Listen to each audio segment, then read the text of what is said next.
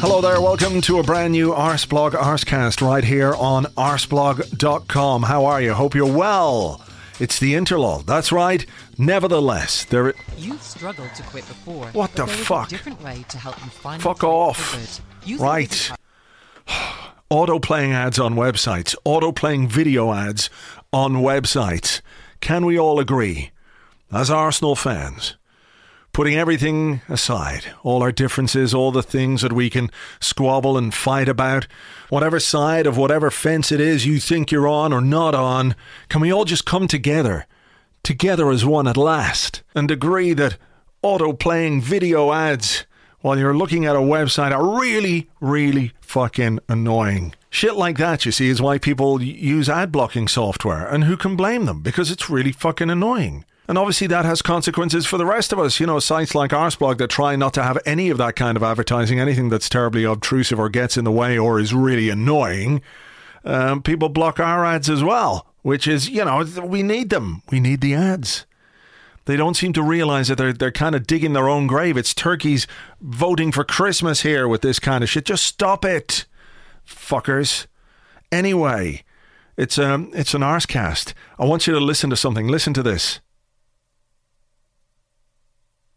Do you hear that? Oh, it's absolute silence. It's amazing. It's just the most amazing thing. Because for the last number of weeks and months, I've been struggling with this kind of weird noise on all my recordings, like this high-pitched, in-the-background sort of noise, which I've been trying to process out. But I don't know if you're like me, you know, you get very exacting about how things sound. And I could hear it when I was talking, or when I was talking to James in the Arsecast Extra, or talking to guests. I could just hear this, like, in the background. It was really, really annoying me. And I want to say thank you to at LT Audio on Twitter, who's been helping me try and get to the bottom of it, basically. We were trying all kinds of solutions. We were trying to, you know, put tape over USB cables. We were changing around power cables. We were looking at different mic cables. We were doing all that kind of stuff. And eventually it came to the conclusion that it was the actual mixer that was the problem. So I've got a brand new mixer. That's right. And it's, listen... Oh, it's amazing. It's so beautiful and wonderful and silent. And also it does this as well. If I do this, watch. That sounded like jizz watch. Oh. Anyway, it's got echoey stuff, and it's got this as well, so I can kind of make myself sound all robotic and shit like that. Little toys to play around with. Anyway, I won't do that. I won't do too much of that, I promise. Well, actually, I don't promise, because it is a really fun toy, and, you know, I it's tempting just to sort of put it like a hello. Sorry. I will behave myself. I don't quite know what show we're going to have. What kind of a show we're going to have, because we don't normally do an Arsecast during the interlude, because there's not much to talk about. However, this week... we've signed two brand new players, and there was obviously a bit of action going on around transfer deadline day, which was on Wednesday. So we brought in Shkodran Mustafi. I had to have a look at the video on Arsenal.com to figure out how to say his name, and the guy kind of just flew through it a little bit. If you can have a listen here when they do it. Here he is. Well, Shkodran, after all the rumours, all the stories in the press, we can finally say that you're an Arsenal player. There we go. So he kind of flew through the Shkodran bid. Anyway, Shkodran Mustafi has joined from Valencia for a fee of around £35 million. Could be £30 million or £5 million in add-ons, but it's in and around the £35 million mark, which makes him the most expensive defender in the club's history by a long, long way. A really long way. And somebody told me on Twitter, apologies, I can't remember who it was, but he is the third most expensive defensive signing of all time, which is pretty amazing for Arsenal to be that club that did that. So he's come in, and also Lucas Perez has come in from Deportivo La Coruña, a 27-year-old striker who will be 28 next month, but until he's 28, he remains, of course, 27. He's an interesting player. We're going to discuss him a little bit later in the show, I'm sure, with whoever it is that I'm going to be talking to, that I don't know who it is yet. So, you know, the preparation that's going into this show is really something. And, of course, there were some departures as well. I mean, I think the one that stands out for everybody is one of the best midfielders that any of us have ever seen come through the Arsenal ranks. A player who excited, a player whose potential was obvious, a player whose ability with the ball, the ability to make his mark on games in spectacular ways, a player whose future looked so bright, and now things have taken, well, a little bit of a turn, it's got to be said. Personally, I think Glenn Kamara is going to do pretty well at Colchester. I know it's a little bit underwhelming. It's not what we'd all expected, but it is the reality of the situation, and we'll just have to see how his season goes at Colchester. Yeah, okay, fine. Jack Wilshere has gone to Bournemouth on loan. Imagine saying that a week ago. Imagine saying a week ago that Jack Wilshere could be playing for Bournemouth. Bournemouth wouldn't have believed it, and Arsenal wouldn't have believed it. Fans, I mean, I don't think anyone could ever have seen this coming, to be honest. It seems to have happened very, very quickly. And I do wonder what it really means. There is, of course, the school of thought that if he gets out there and plays regularly and takes responsibility at a club like Bournemouth, then, you know, it could be the making of him. It could just rebuild his career and bring him back to Arsenal in the kind of position where he can kick on. There is the worry, of course, that he's stepping down. He is taking a backward step. I don't think there's any doubt about that. He's going from a club, now whether Arsenal can do it or not, but with an expectation of fighting for the title and maybe doing quite well in Europe. And I think Bournemouth's ambition this season will be to stay in the Premier League. Maybe that change of scenery is what he needs, but it's very difficult to escape the fact that this is a step backwards and a very surprising one. He's played in two of the games. I know he's come on as a sub, but, you know, it's still so early in the season.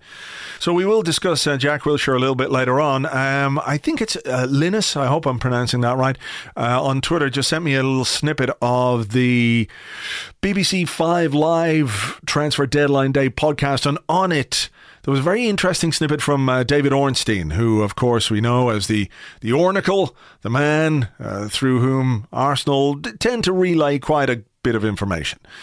And he was talking about a late approach from AC Milan. This is what he said. There was a big story last night that Milan had come in with an option to buy, so a loan deal with an option to buy at the end. Arsenal didn't have any communication at that point with Milan, but I don't think that was a deal, surprisingly, that Arsenal would have been entirely adverse to. Now that is really quite interesting. I think what you have to do when you hear snippets of information like that is look at where they're coming from, and not so much what is being explicitly said. But, you know, if you're hinting at something, you know, you can't necessarily say it outright. But if Arsenal wouldn't have been averse to actually having a loan deal with a purchase option at the end of it for Jack Wilshere, what does that tell us? Is this a loan deal primarily designed to get Jack Wilshere back up to speed to play for Arsenal again? Or is it the beginning of the end? Anyway, we're going to talk a little bit about Jack Wilshere in a while. Also, Serge Gnabry, he's gone. He went to Werder Bremen, a really weird 24 hours in terms of the deal that was going on there. First, it was said that Bayern Munich were going to buy him and loan him straight away to Werder Bremen. Then it was believed that Bayern Munich were going to pay for the transfer, but the player was going to go to Werder Bremen, but Bayern would have a clause to take him back. And in the end, Bremen have said that they've bought him outright. There were no deals with other clubs or anything like that, but Serge Gnabry is gone. So we'll talk about that a little bit as well. Just to remind you today that the show is brought to you in association with Cornerstone. Cornerstone shave you closer than any other razor, and they deliver all your shaving stuff to your door.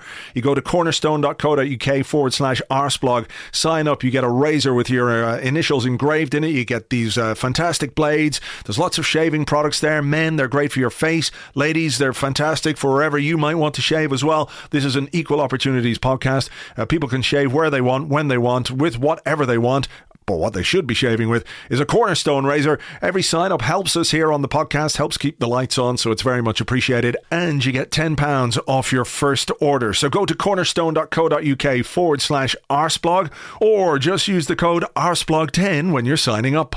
Right, okay, look, let's get on with it and talk about Jack Wilshere. Let's talk about the signings that we've made. Let's talk about transfer deadline day rumour that was going around but didn't come to pass. All that and more with my guest, James from wearethenorthbank.com. Hello. Hi, Andrew. How are you?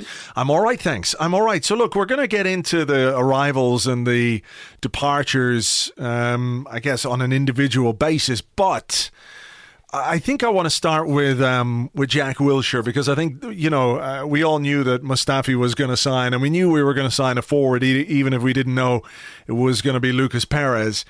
But the idea, even this day, a week ago or 4 or 5 days ago, of Jack Wilshere being a Bournemouth player, even if it is on loan, people would have laughed you out of the room. What's your take on the move itself, and what do you think, you know, led up to it? It was definitely pushed by Jack himself, obviously not making the England squad and not really featuring much early season, definitely way down the pecking order now. And he instigated a move. He wants to play every week. He wants to, you know, get out there, having missed so much football through injury.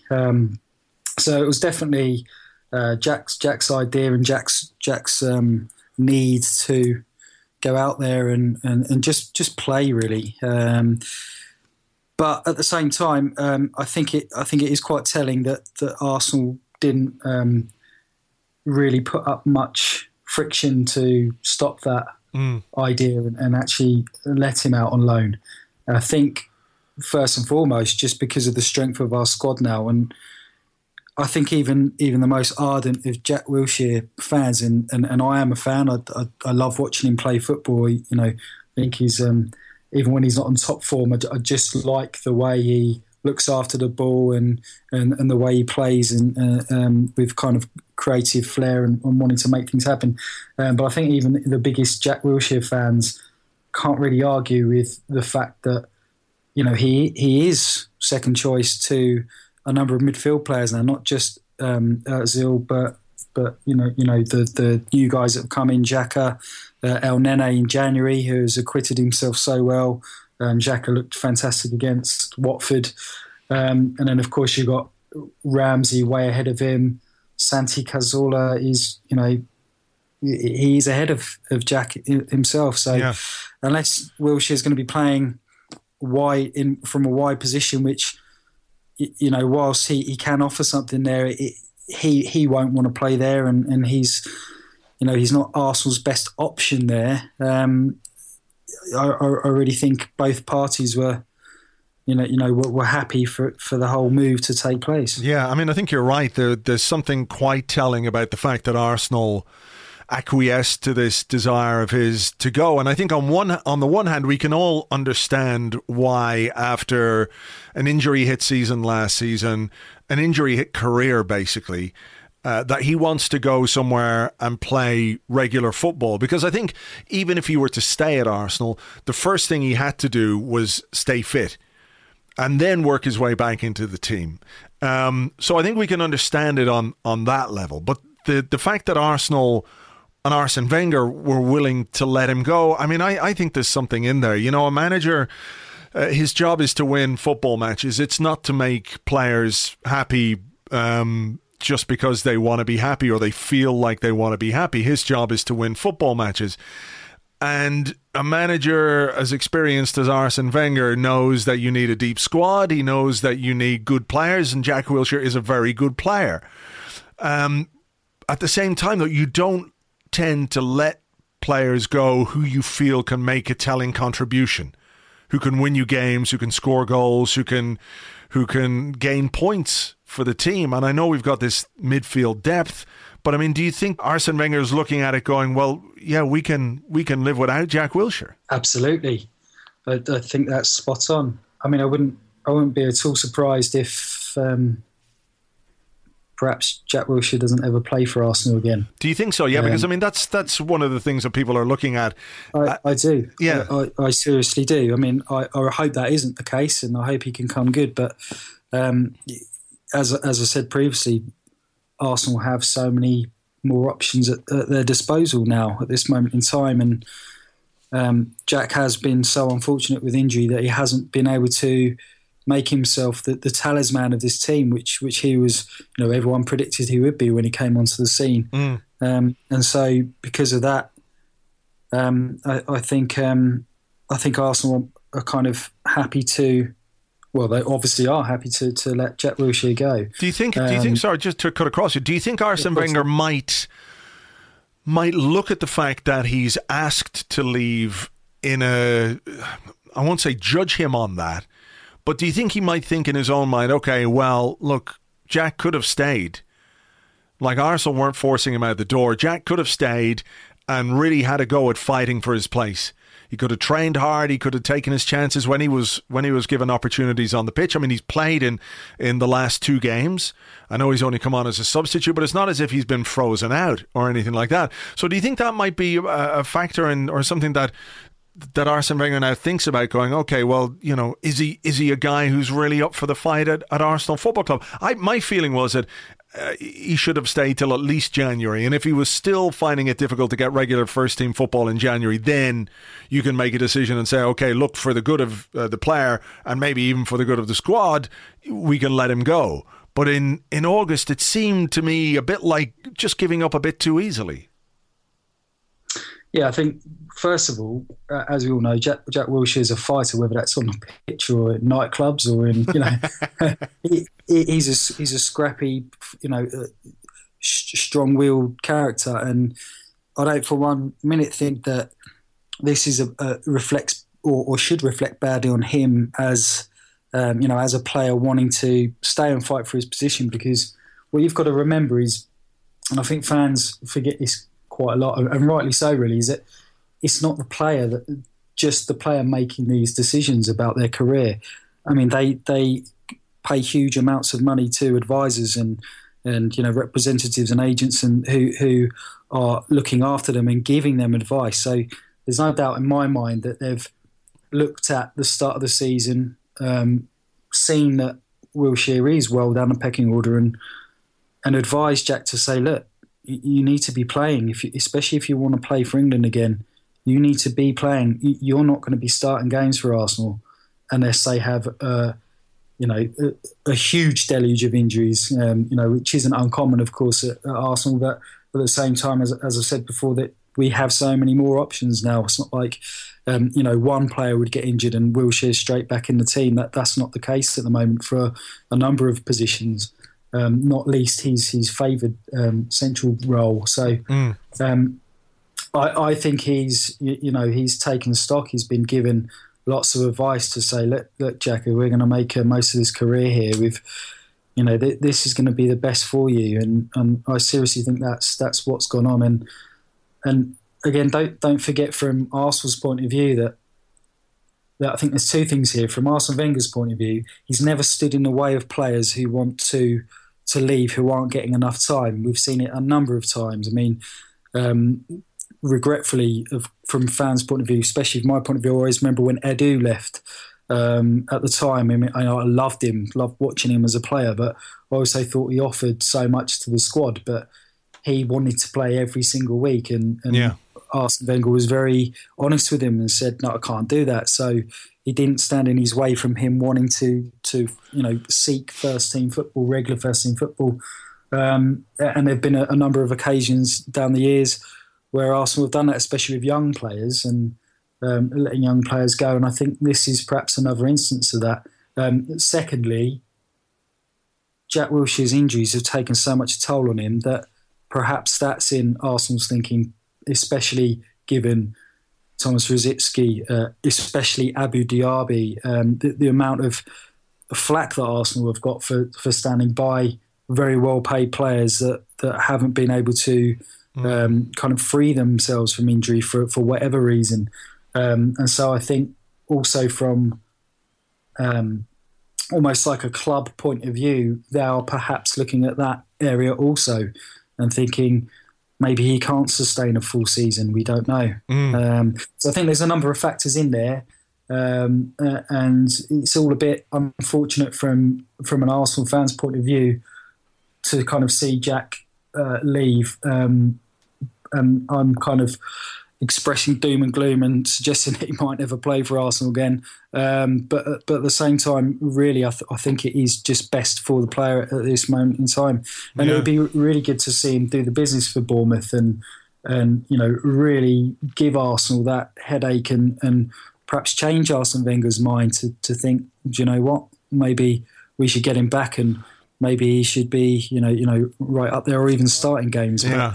But, at the moment, I would be surprised if that was the case. Yeah.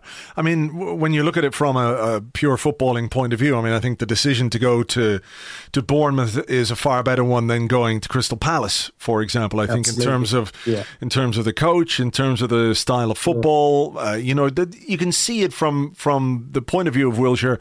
There are a lot of benefits for him on a very personal level. I don't really see that it benefits Arsenal, not this season anyway. Maybe if he plays brilliantly and comes back next season and is, you know, a different player, then, you know, you can say Arsenal have played the long game quite well and they've taken some short-term pain for some long-term gain, but it's difficult to know. But I mean, it is, whatever way you look at it, a significant step down in terms of his football career. You know, he is with a team, or has been with a team, that's always played Champions League football, always supposedly challenging for the title. You know, whether we get there or not is another thing, of course.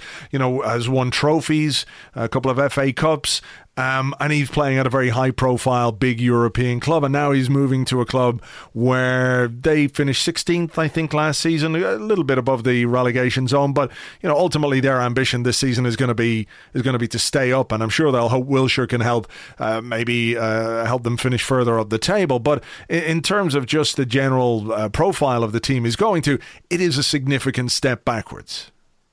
Undoubtedly, yeah. But I think the problem there is if he had gone, for example, had gone to Roma, he's not going to walk into the starting lineup, and it will be perhaps not as extreme as his situation at Arsenal in terms of being, you know, behind a number of players. But he needs games. He needs to play a run of games. He needs to, probably for himself, in terms of, you know, all of the, even the psychological things that come with being injured for a prolonged period of time.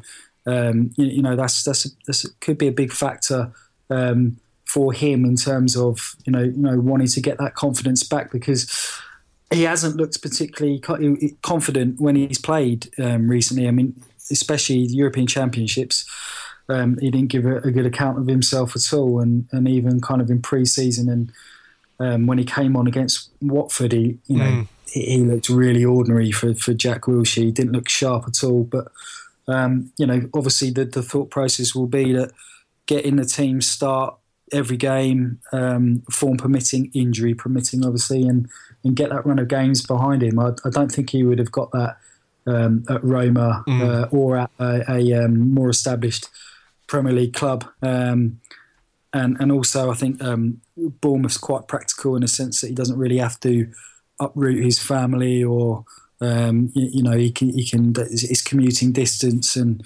a move abroad might have been, you know, there would have been a hell of a lot to organise in a really short space of time. Not to say that it couldn't have been done, but I just think that Bournemouth move really made sense to him, and he obviously had talks with Eddie Howe.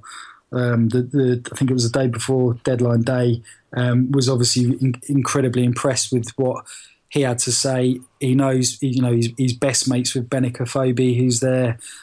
So it kind of adds up to me, and obviously to Jack Wilshere also. All right. Well, look, we'll watch with interest. I guess it gives us something to watch aside from Arsenal in the Premier League this season, to see how he goes and see how he develops. And look, if he can stay fit and if he can play well, you know, it's certainly not the beginning of the end, but it feels a bit sink or swim. Like if it doesn't go well, it makes his Arsenal future all the more shady, I guess you would say. But look, we'll see how he goes, and we'll keep fingers crossed that he can stay fit first and foremost. I think that's the thing that he needs to do. If he stays fit, then he'll play well, because he's such a good player. But look, okay, Jack Wilshere aside, the day before deadline day, two signings were confirmed. We knew they were coming in. Lucas Perez and Shkodran Mustafi coming in from Valencia. I thought it was interesting, Mustafi talking about how the deal was, he said it wasn't easy because people were going, well, why haven't Arsenal got him in when they first made a bid for him, etc., etc.? But, you know, transfers, as we know, are not always as simple as we like to think they are. But in terms of the profile of the player coming in at centre-half, a very, very interesting signing. Yeah, he fits the profile really well, and he's at a really good age as well, at the same time being vastly experienced, really. It was a bit of a tricky deal by all accounts. Valencia messed Arsenal about, kind of intimating that they would accept a certain fee, which Arsenal went in with, but then kind of pulling the rug from underneath Dick Law's, well, it would have been Dick Law, I imagine, his feet. From under Dick Law's dick, we should say. Oh, there's a thought.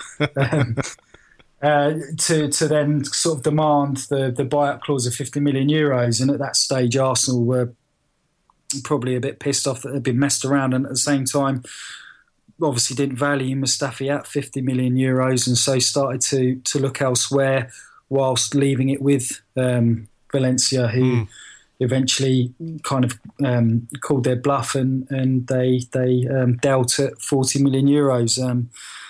I think it's probably a little bit over the odds, but then in this market, ridiculous market, I think it could prove to be really good business from you know, obviously what I've seen, mainly playing for Germany. He's always kind of played for Germany when there's been an injury or a suspension or squad rotation in tournaments, and just fitted in perfectly and with no real issue, and looks like, you know, he's been there for years.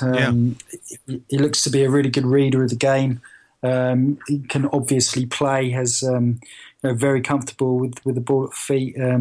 He's sharp, pretty quick. I've heard a few pundits suggesting that he might not be the best in the air, but from what I've seen, that hasn't been the case. So I think that's probably just an easy thing to suggest, that Arsene Wenger's buying a centre-half that isn't very good in the air. I think that's probably an easy stick with which to beat him, but from what I've seen, he's looked pretty sound in all departments. Yeah, and really looking forward to watching him play, actually. It was interesting that I think what came out yesterday when Arsenal refused to really do business with Roma, with Jack Wilshere, that they did actually talk to Roma about Manolas. They watched him in the Champions League qualifier against Porto, and they, whilst Valencia were kind of sitting on Arsenal's bid for Mustafi, they were looking to do business for Manolas just in case Mustafi didn't go through. So that's quite an interesting one. Perhaps that might be a transfer for the future, which again I'd be really happy about, because I've seen Manolas a few times and he looks really good. But going back to Mustafi, I think he's probably one that should hopefully seamlessly fit into the squad or into the team, and be a really good partner for Koscielny. He looks the real deal. Yeah, he does. And Lucas Perez, I mean, all the comparisons are being made with Jamie Vardy in terms of the way that he's developed late in his career, the kind of player that he is, the hustle and bustle and the bit of bite that he has in his attacking play.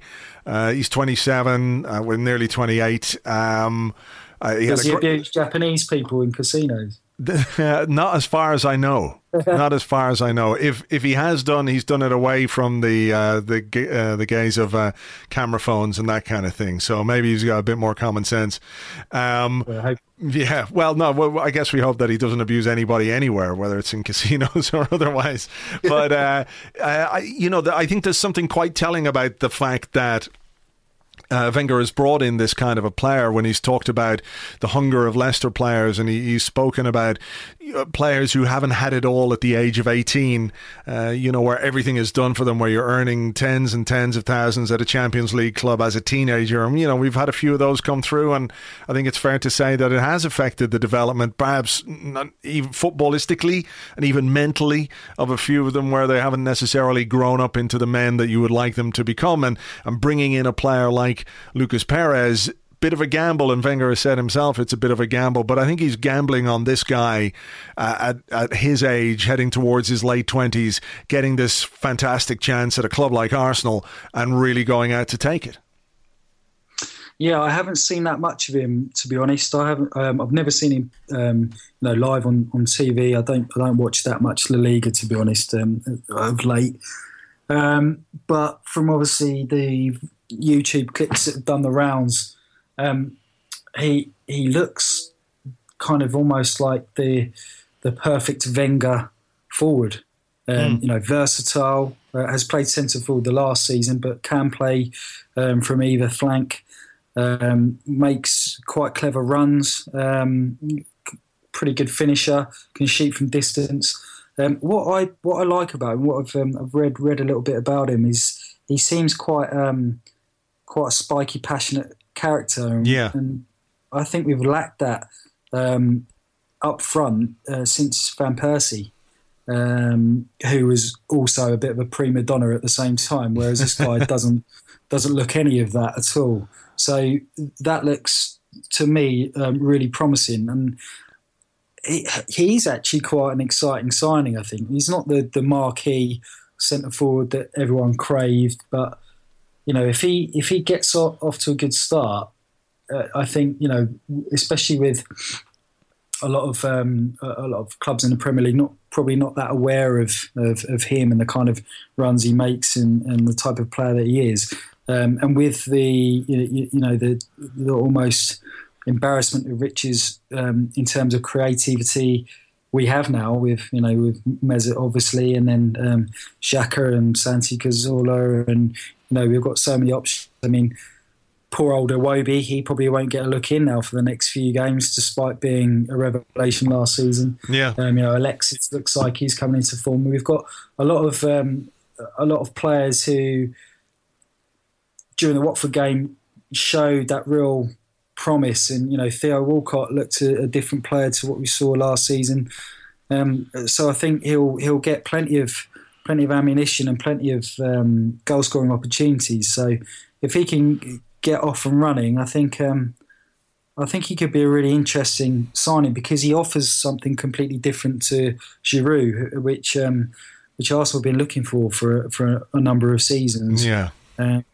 And as I say, he may not be the superstar signing, but, you know, I'm really excited to see how it plays out and how he kind of, you know, throws himself into the English game. Yeah. I mean, as you say, he's been a late starter. He's quite well travelled. And this is a dream opportunity for him, although I'm aware that there are a number of other quite big clubs in for him. It's still, you know, a platform for him that he could only have dreamt of sort of, you know, this time last season. Yeah. And so I think with that hunger and that desire that he shows, as well as his technical ability, I think he, you know, he could be a really good signing. But as you say, it is a bit of a gamble and a bit of a punt. But that's what the market dictated. There aren't quality world-class centre forwards out there that you could have gone and bought in a window. I mean, we've seen that. That's very true. Zlatan is probably the only one that people will flag up, but you know, for 300 odd grand a week, Arsenal just wouldn't have done that. Yeah. Because, you know, especially when they're trying to negotiate for Mesut Özil and Alexis Sanchez to sign new deals. So. You know, it was perhaps not the signing that we wanted to make from the fans' point of view, but I think he could be a really exciting one. All right, well, we'll see. Obviously, there's that thing when a new guy arrives, you immediately look at all his best qualities and think they're going to be amazing. You know, time will tell, obviously, how he does it on the pitch. But yeah, I like the idea of him and what he can bring to this team. And, you know, if he can transmit some of what he did last season at Deportivo into this Arsenal side, then I think we'll be obviously much better for it. Very quickly and finally, there were some whispers going around on deadline day about Daniel Sturridge and a potential Arsenal move. You have a little bit of insight into what that was all about. Yeah, his representatives, his agent were definitely hawking him to Arsenal. That you know, without a doubt. I actually heard about it a couple of weeks ago from a journalist friend of mine, but he didn't want to run the story because he wasn't sure about the kind of validity from Arsenal's point of view, if they were really that interested. I'm still not 100% aware that Arsenal were indeed interested and approached Liverpool, because from what I believe, it was kind of the other way round, which obviously doesn't work. But it was his agent saying to Arsenal, yeah, our client, our player wants to play for you. But obviously Liverpool were never going to entertain that, even though I'm not aware that Arsenal actually made any approach. But I do find that one interesting, and I think it, seeing how he goes this season for Liverpool, which he's obviously not first choice at the moment under Jurgen Klopp. He's gone public about not wanting to play, not that he doesn't want to play wide, but that he would rather, he's a centre forward and he wants to play through the middle. And so this isn't the first time that Sturridge has gone public about these sort of things. So yeah, I think it could be one to watch. It could perhaps be one that Arsenal might look at maybe next summer, obviously depending on what pans out this season. And again, whether Sturridge can play a full season. I mean, yeah. Would Arsenal go anywhere near such an injury-prone player given their track record over the last 10 years? There's no doubting Daniel Sturridge's quality, and he is the sort of player that would suit Arsenal's style of play perfectly, I think, from a centre-forward's point of view. But his injury record is so poor that that'll definitely be a huge factor if they were to make any moves for him. Yeah, well, we'll see. Maybe it'll be Jack Wilshere pinging these lovely long balls over the top for Daniel Sturridge to run onto to score for Bournemouth next season. So for Bournemouth. All right. James, you better leave it there. Thank you as always. No worries. Take care. Cheers. Thank you to James. You can find him on Twitter at NorthBankLower. That's at NorthBankLower. So look, what else is there to talk about? Not a lot, given that we've done transfers, we've done deadline day. We didn't really talk about Serge Gnabry, did we? No. That's a bit of a strange one, because Arsene Wenger really likes Serge Gnabry.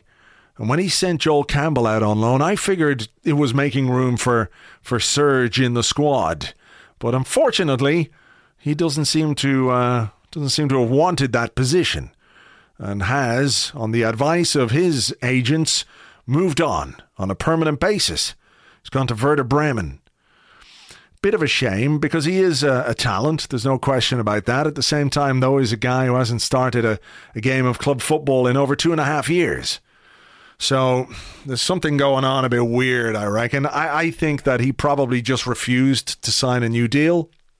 And Arsene Wenger said, OK, well, look, we're going to sell you because ultimately a player in the last 12 months of his contract, we can get some money for you now. And a player in the last 12 months of his contract, Arsene Wenger doesn't like playing them. Remember Sylvain Wiltord? He was mysteriously injured for a long time during his final season.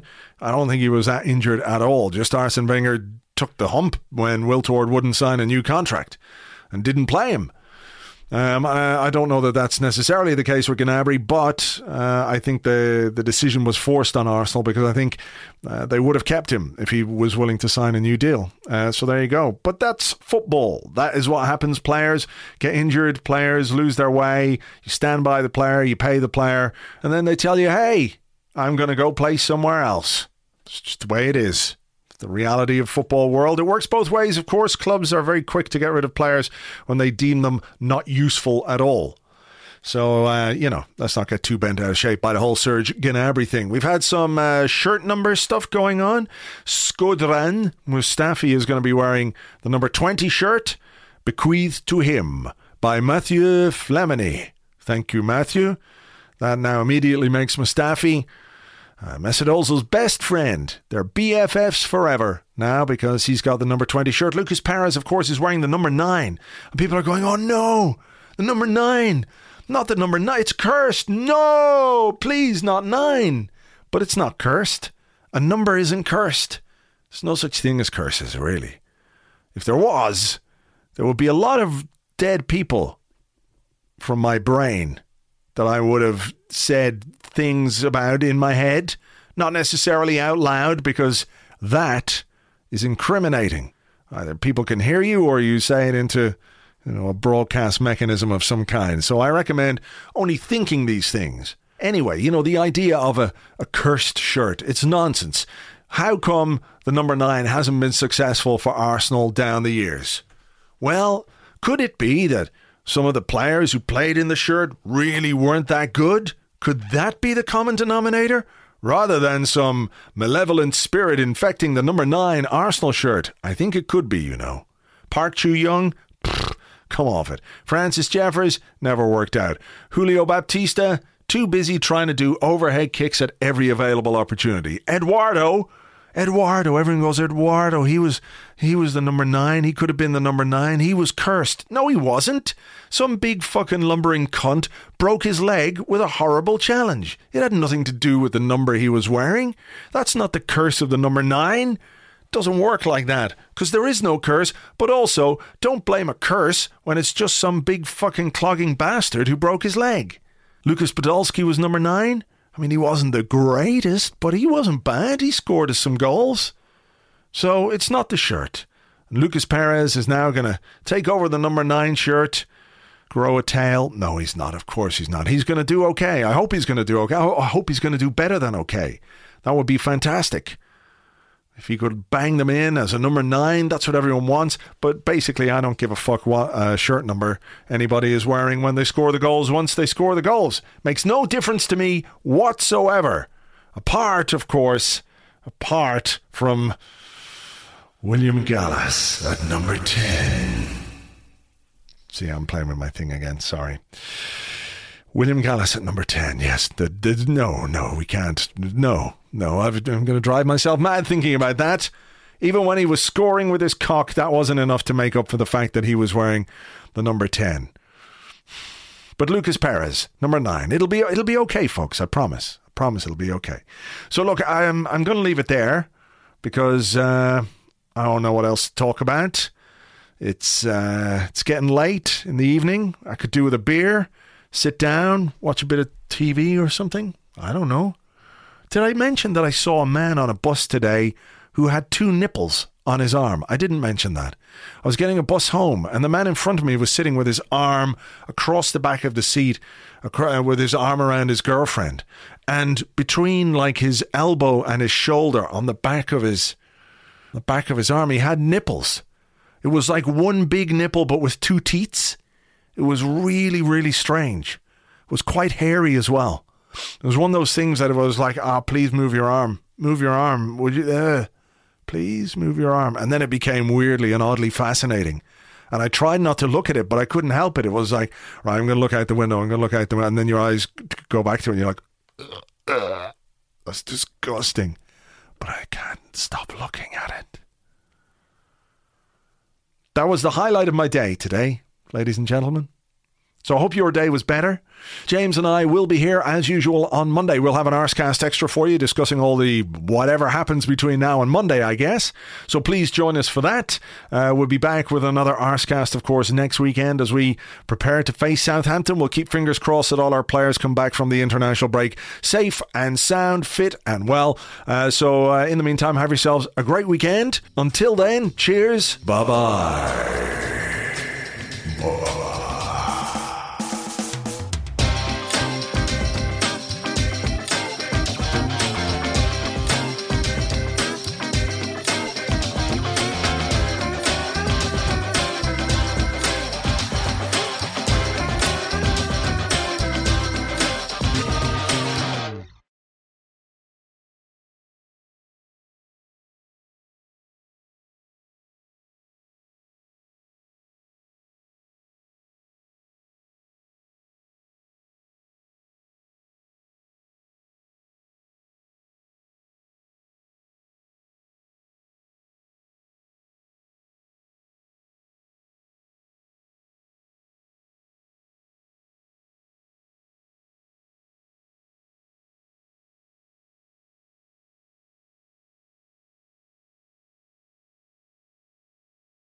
That was Transfer Deadline Day on Sky Sports News HQ.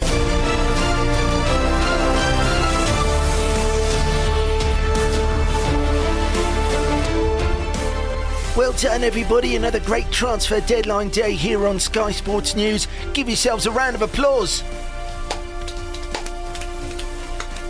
OK, Natalie, fantastic work as always. You're a gem, darling. You're an absolute gem. And Jim, Jim, what can I say? You are the absolute master. Fuck off, you cunt. Sorry, Jim, is something wrong? What's happened? I'm fucking fed up, but I owe you cunts coming here telling me that I can't be fucking the man. This is not about transfers. You know it, I know it, and they know it. Next year, this is gonna be International Jim White Day. No fucking Transfer Deadline Day. International Jim fucking White Day. Do you hear me? I do hear you, Jim, and you know how much I respect you, but it is actually about transfers. It's about how much money is spent by football clubs buying human beings off each other. I think you might, Jim, might need a rest. Do you need some sleep? No, I fucking don't need sleep. I'm hungry. Jim White is hungry. I need to feed now. Leave it with me, Jim. I'm on it. People, come on, get ready. Can we get an orphan over here for Jim to consume, please? I thought we discussed this. We need an orphan the minute the cameras are off. It's all good, Jim. Relax. We've got a meal coming for you. Jim White can't wait. I'm going to eat that cunt over there. You don't want to do that, Jim. That's Tony Cascarino. You really don't want to. You don't want to do that. No. I'm pretty sure he tastes absolutely terrible. Then you cunt are going to taste the wrath of Jim White.